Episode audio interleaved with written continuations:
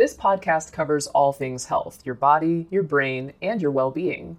Each week, we'll be joined by doctors as well as the occasional guest to talk about the health topics that mean the most to you.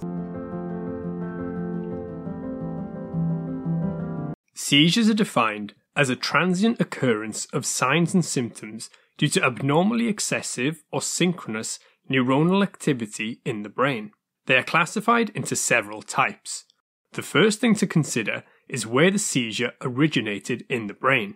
Generalized seizures begin involving both hemispheres of the brain. Previously, they were known as primary generalized seizures. On the other hand, focal seizures originate from an area on one hemisphere. If seizures begin on one hemisphere and then involve both sides, they are known as focal to bilateral seizures. This was previously called secondary generalized seizures. The next factor is whether or not the patient keeps their awareness during the seizure. Generalized seizures are automatically considered to affect awareness, therefore, this distinction only applies to focal seizures, meaning you either have focal aware, previously known as simple partial, or focal impaired awareness, previously complex partial. Then we have motor or non motor seizures. Motor implies the involvement of movement during the seizure. Generalized seizures may feature stiffening and jerking, while focal seizures can have movements such as twitching, jerking, and stiffening too, but they may also feature automatic movements like licking lips or rubbing hands. In focal seizures, initially one group of muscles may be affected, but this abnormal movement can later spread or move to other muscle groups. This occurs due to the abnormal neuronal activity in the brain also moving to a different area. This is known as the Jacksonian march. Generalized non motor seizures are mostly known as absence seizures, where primarily individuals will have changes in awareness and stare Focal non motor seizures typically have other symptoms that happen first, previously known as an aura. This could be changes in sensation, in emotion, thinking, or experiences. There are six main types of generalized seizure. The most well known is the tonic clonic seizure, previously known as grand mal. Here, the seizures present with a contraction of the limbs, followed by limb extension and arching of the back, usually lasting 10 to 30 seconds.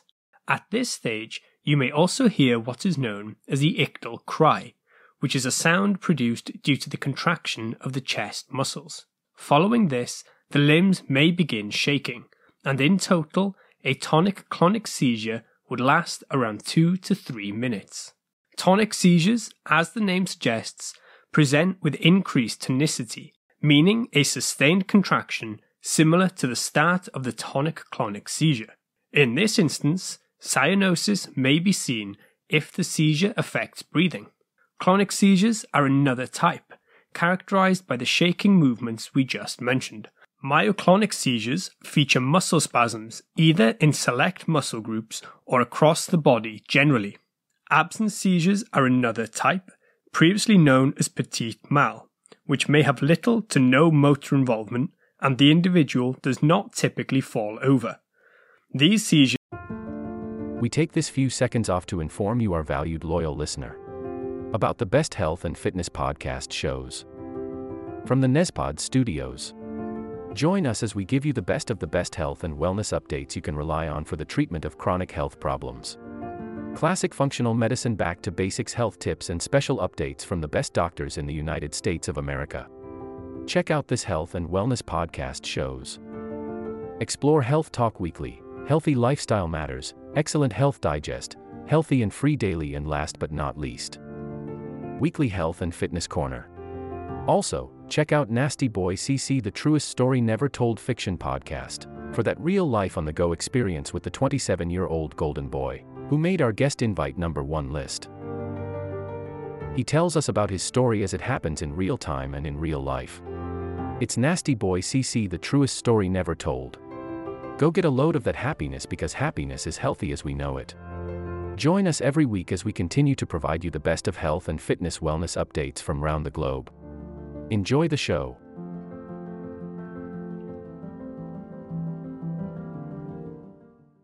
seizures typically last around 10 seconds.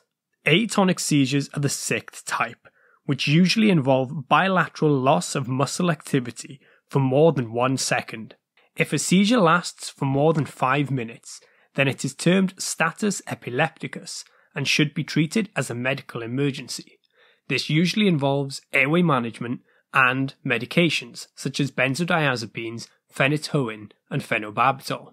Following a seizure, there is the postictal phase, which precedes a return to normal consciousness.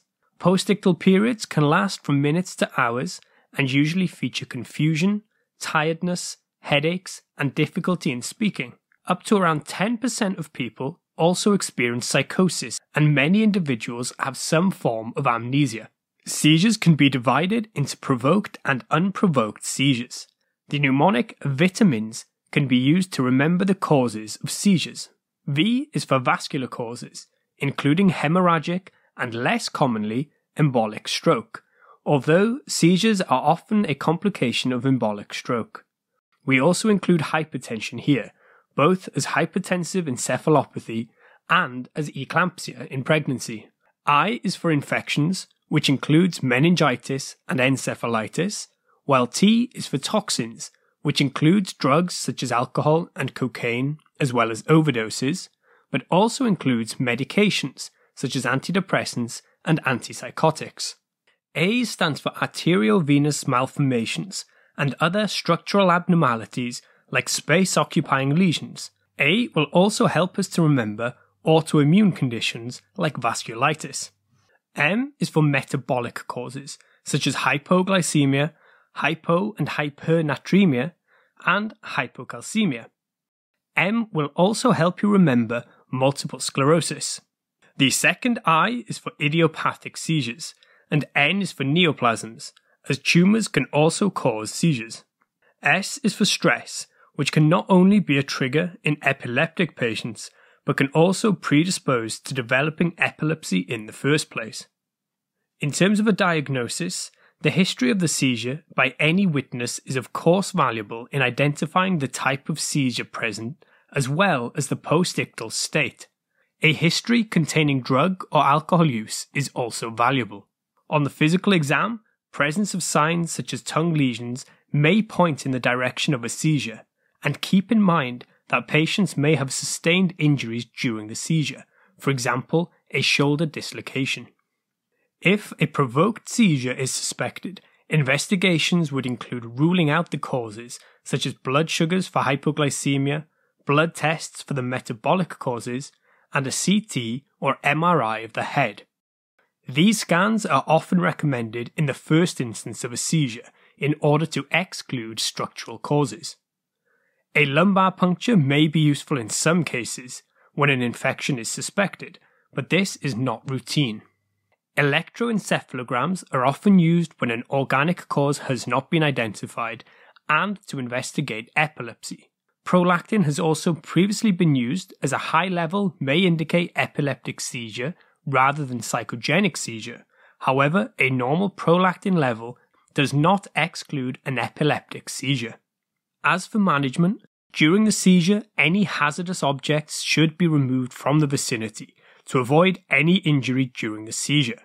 And following the seizure, the individual should be placed into the recovery position to prevent choking, and of course, appropriate airway management should be taken if the airway is compromised. The first line pharmacological therapy is a benzodiazepine, often lorazepam or diazepam.